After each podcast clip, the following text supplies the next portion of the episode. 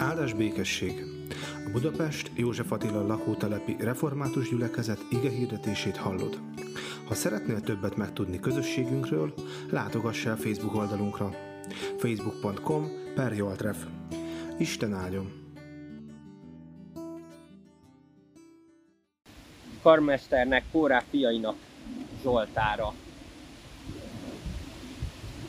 Halljátok ezt mind ti népek, figyeljen a világ minden lakója, közemberek és előkelők, gazdag és szegény egyaránt. Bölcs dolgokat beszél majd szám, szívem gondolatai értelmesek. Példázatra figyel fülem, hárfa kísérettel adom elő talányomat. Miért féljek a gonosz napokon, ha körülvesz az alattomosok bűne, akik vagyonukban bíznak és nagy gazdagságukkal dicsekszenek?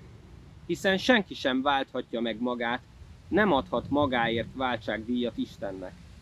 Mert olyan drága az élet váltsága, hogy végképp le kell tennie róla.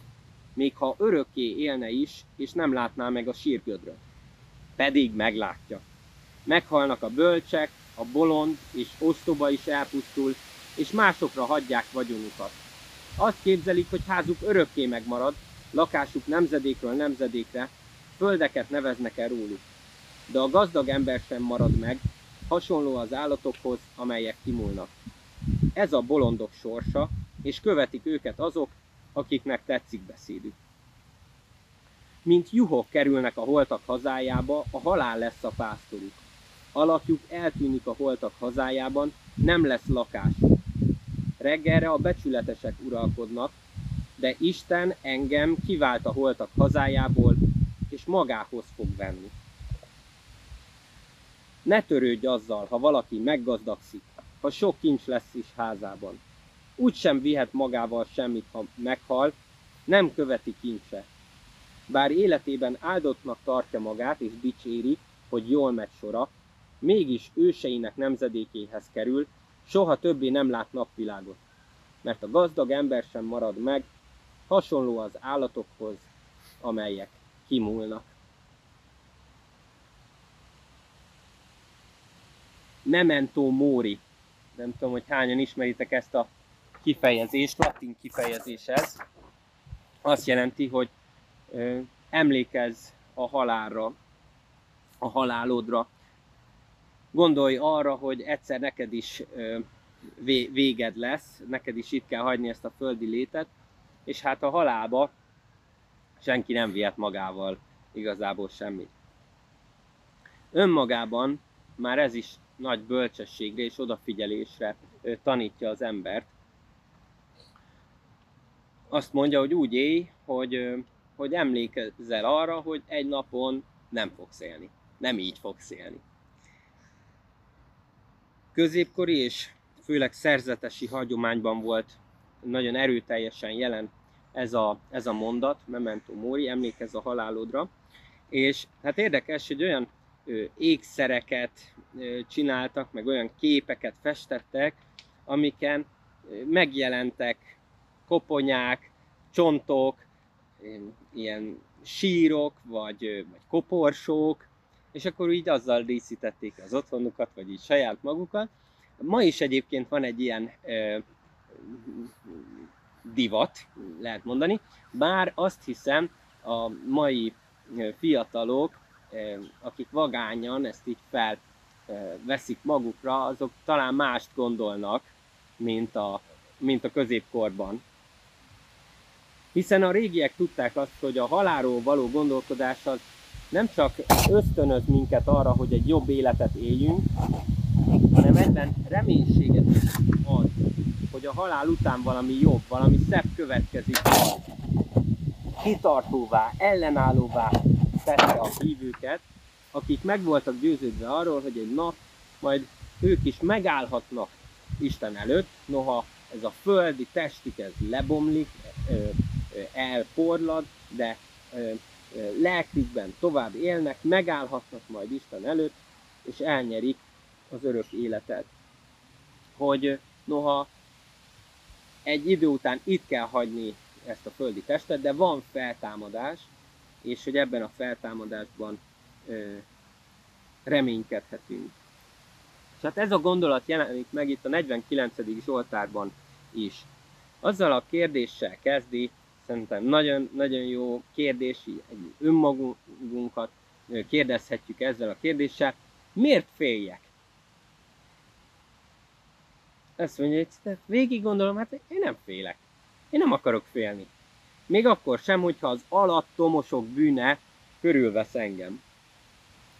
Hát ma már biztos nincs így, ugye? Tehát, hogy régebben sok volt a gonosz ember, ma, ma már az alattomosok bűnével nem találkozunk. Ma már mindenki tökéletes.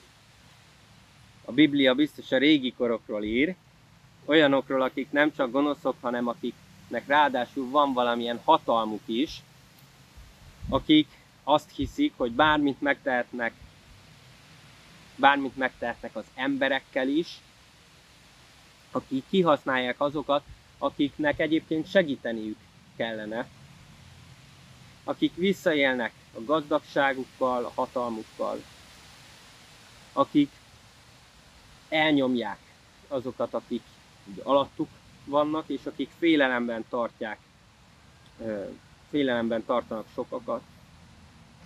Hát tudjuk, hát ilyen nincs. Ma már egy ugye jó világban élünk. Ma ugye már nincsen elnyomás, nincsen korrupció, nincsen visszaélés hatalommal. Vagy hogyha mégis, akkor azért kérdezzük azt, hogy, hogy miért engedi ezt az Isten? Miért nem tesz valamit az Isten?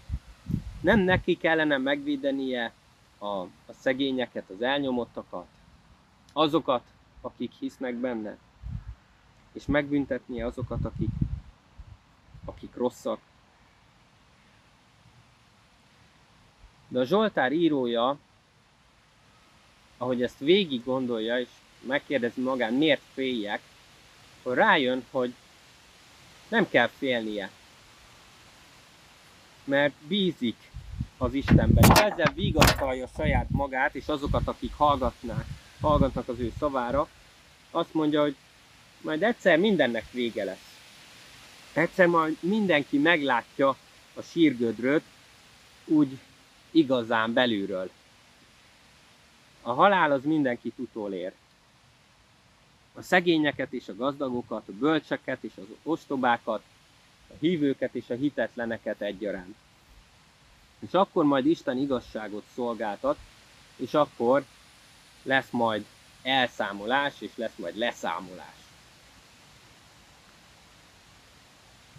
Miért is féljek azoktól, akik a testet ugyan megölhetik, megnyomoríthatják, de a lelket ki nem oldhatják.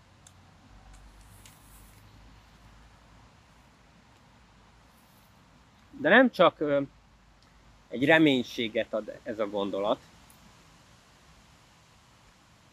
hanem az ige bizony ön, önvizsgálatra is sarkal minket. Mert hát oké, okay, hogy a gonoszok elnyerik majd a méltó büntetésüket, de hát mi lesz velünk? Én vajon fedhetetlenül állok-e majd oda az Isten színe elé. Ki tudja saját magát megváltani. Ez is itt szerepel az igében. Vagy hogyha ezt így lefordítjuk a saját mai modern nyelvünkre, akkor talán úgy is mondhatnánk, hogyan tudok én jegyet szerezni, jegyet váltani a mennyországba, az örök életbe. Hát itt szerintem bárkit megkérdeznénk, aki itt el, elmegy, szerintem 10-ből 9 ember azt mondaná, hogy jó cselekedettel. Hát az ember legyen jó, és akkor majd bízhat abban, hogy az Isten majd nem bünteti meg. Tegyünk jót, és kerüljük a rosszat. Csak hogy ezt is tudjuk, hogyha mélyen magunkban nézünk, hogy nincs az az emberi jóság, amivel a gonoszságot tökéletesen helyre tudnánk állítani. Hogyha ma azt mondod, hogy na én mostantól fogva csak jót fogok tenni, tökéletes életet fogok élni, és nem csak a saját magam, hanem a mások, sőt Istennek a, az akarata, mércéje szerint fogok élni, hát akkor sem fogod tudni teljesen kijavítani a korábbi hibáidat, botlásaidat, bűneidet. Sőt, az ige azt mondja, hogy egy örök élet sem lenne elég arra, hogy jóvá tegyük a bűneinket. 8., 9. és 10. verset olvasom, nem tudom, van-e valakinél nyitva a Biblia. Hiszen senki sem válthatja meg magát, nem adhat magáért váltságdíjat Istennek, mert olyan drága az élet váltsága, hogy végképp le kell tennie, tenni erről, még ha örökké élne is az ember, és nem látná meg a sírgödröt, még akkor se, pedig meglátja azt a bizonyos sírgödröt. Na és hát ez baj. Kimúlunk mi is, mint az állatok, így mondja az igény, és hát a bűn kérdését nem tudjuk saját magunk rendezni. Adósai vagyunk, adósai maradunk egymásnak, és legfőképpen Istennek, és nem tudjuk megfizetni az árat. No de, ahogy, a, ahogy mindenhol a Bibliában, úgy itt is fej, felsejlik az evangélium. És olyan jó, hogy itt a 49. Zsoltárban is rábukkanunk az örömhírre, Jézus Krisztusnak a történetére. Egyetlen kicsi mondat, egy kis beékelés, lehet, hogy, a, hogy mindenki meghal, a gonoszok is, én is, de, és ennyit mond a Zsoltáros, Isten engem kivált a holtak hazájából, és magához fog venni. Mi saját magunkat a hajunknál fogva nem tudjuk ki emelni a gödörből, pláne nem a sírgödörből. Nem tudunk jegyet váltani, jegyet vásárolni az örök életre, mert olyan drága ez az élet. De az a jó, hogy Isten maga váltja meg nekünk ezt a jegyet. Jézus Krisztusban az Isten maga jött el hozzánk, és életével és halálával, valamint feltámadásával lehetővé tette a számunkra azt, hogy mi ajándékul, nem érdemeink miatt jegyet kapjunk a mennyországba, az örök életbe. Ő életét, drága életét áldozta miattunk, helyettünk és értünk, és feltámadt a halálból, szintén értünk, hogy egy napon majd mi is feltámadjunk vele örök életre, sőt, már itt a mindennapokban is ő vele éljünk ebben az új életben. Na és hát idáig azt hiszem nagyon sokszor el szoktam egyébként jutni. Most arra is gondoltam, hogy jó-jó, de mi az evangéliumnak a következménye az életünkben. És erről is beszéljünk egy kicsit végezetül, hogy milyen lesz a Krisztusban újjá született, új életet nyert, megváltott embernek az élete, a hétköznapja. És hát öt dolgot soroltam föl, de arra gondoltam, hogy az Isten tisztelet után, hogyha még nektek így eszetekbe jut valami, az, aki gondol a saját halálára és feltámadására, hogy annak milyen következményei vannak így a hétköznapokra nézve. Hát az első dolog az az, hogy nem fél a haláltól. Sem a saját maga halálától, sem a szeretteinek a halálától, mert reménységgel tekint a jövőre. És tudja azt, hogy, hogy a halál az nem olyan, mint egy mondat végén a pont, hanem olyan, mint egy kettős pont, ami után következik a lényeg. Nem csak ebben az életben reménykedünk, élünk, hanem van a halálon túl is élet. Aztán a második ö, ilyen gondolat az az, hogy hogy miután kibékültünk a halál, halálnak a gondolatával, nem félünk már ettől a gondolattól, békességünk van ezzel kapcsolatban, tudjuk, hogy jó kezekben vagyunk, akkor ebből az is következik, hogy nem félünk mástól sem. A másik embertől, a gonoszoktól sem félünk, és nem is akarjuk mindenáron saját, a saját magunk igazságát, vagy, vagy igazságot szolgáltatni, hanem türelmesek leszünk, és megvárjuk azt, hogy majd az Isten bölcsen ítéletet fog majd hozni. Az Isten ítélete bizony mindenkit utolér, ugyanúgy bennünket is, de azt a másik embert is. És ebben megnyugodhatunk, és tudhatjuk azt, hogy jó kezekben vagyunk, jó kezekben van az életünk, ügyeink.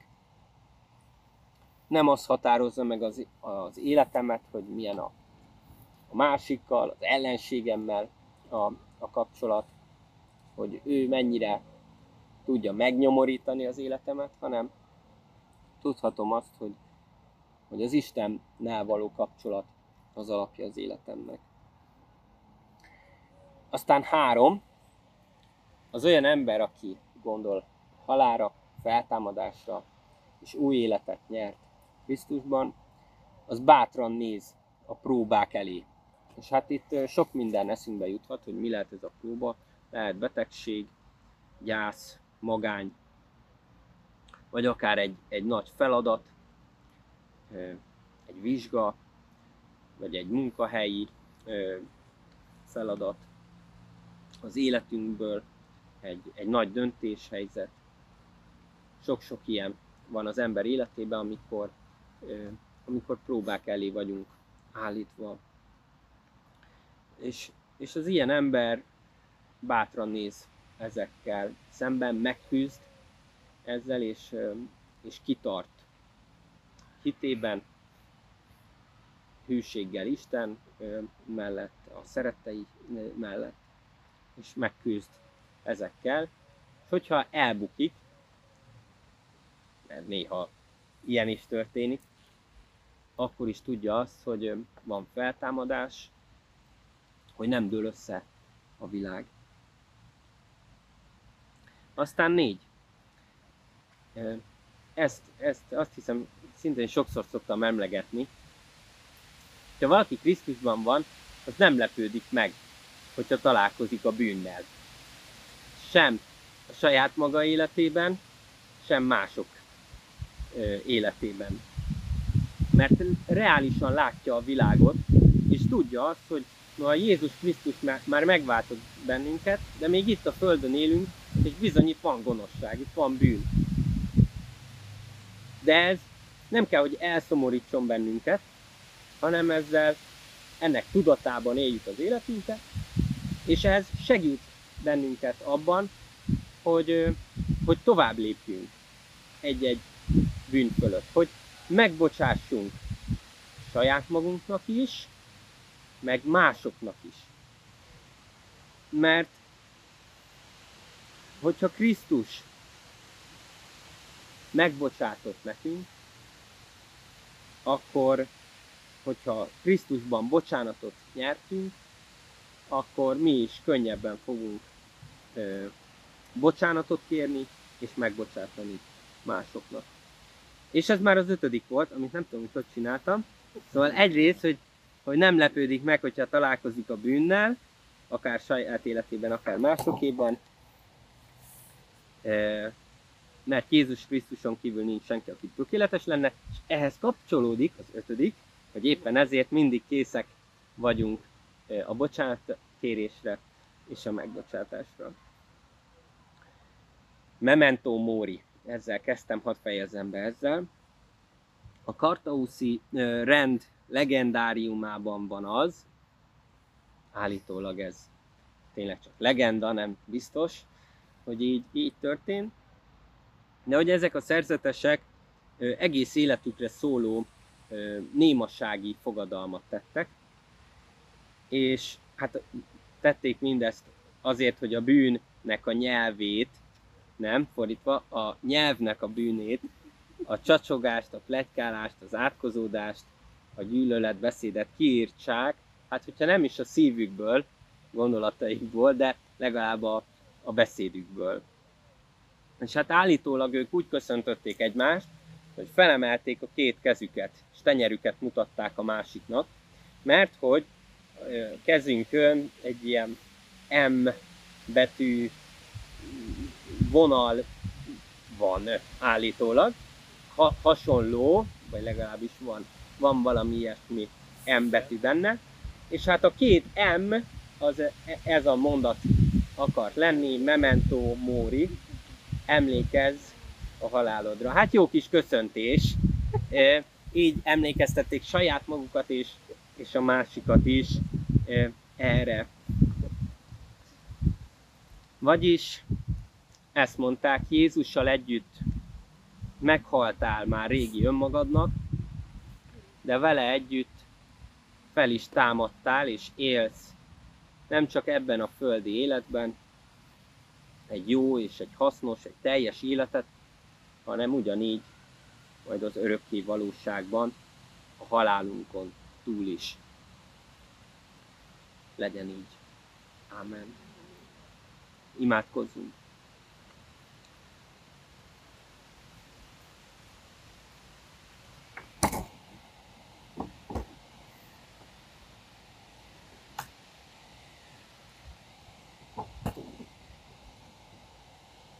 Úr Jézus, köszönjük neked a te drága életedet,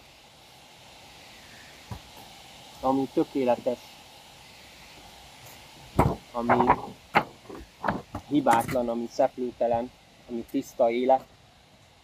És köszönjük, hogy ezt a drága életet ezt értünk, feláldoztad azért, hogy mi, hogy mi is igazán élhessünk, hogy mi megkapjuk a te életedet hogy te átvállalod a miénket.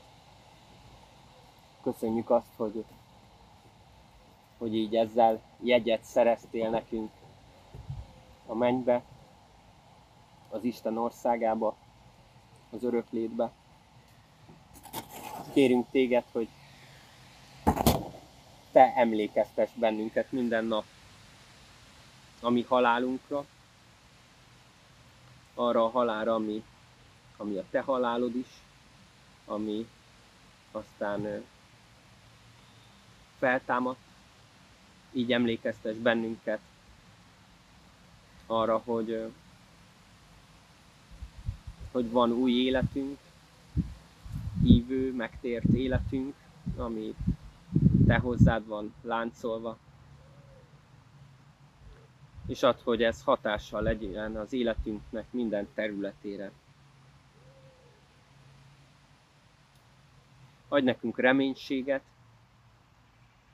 ami elmenetelünkkel kapcsolatban is, hogyha majd egy napon majd számot kell adnunk az életünkről, akkor ne dicsekedjünk, ne is szégyenkezzünk, hanem hadd tudjuk azt mondani, mi hozzád vagyunk láncolva, és neked köszönjük a kegyelmet.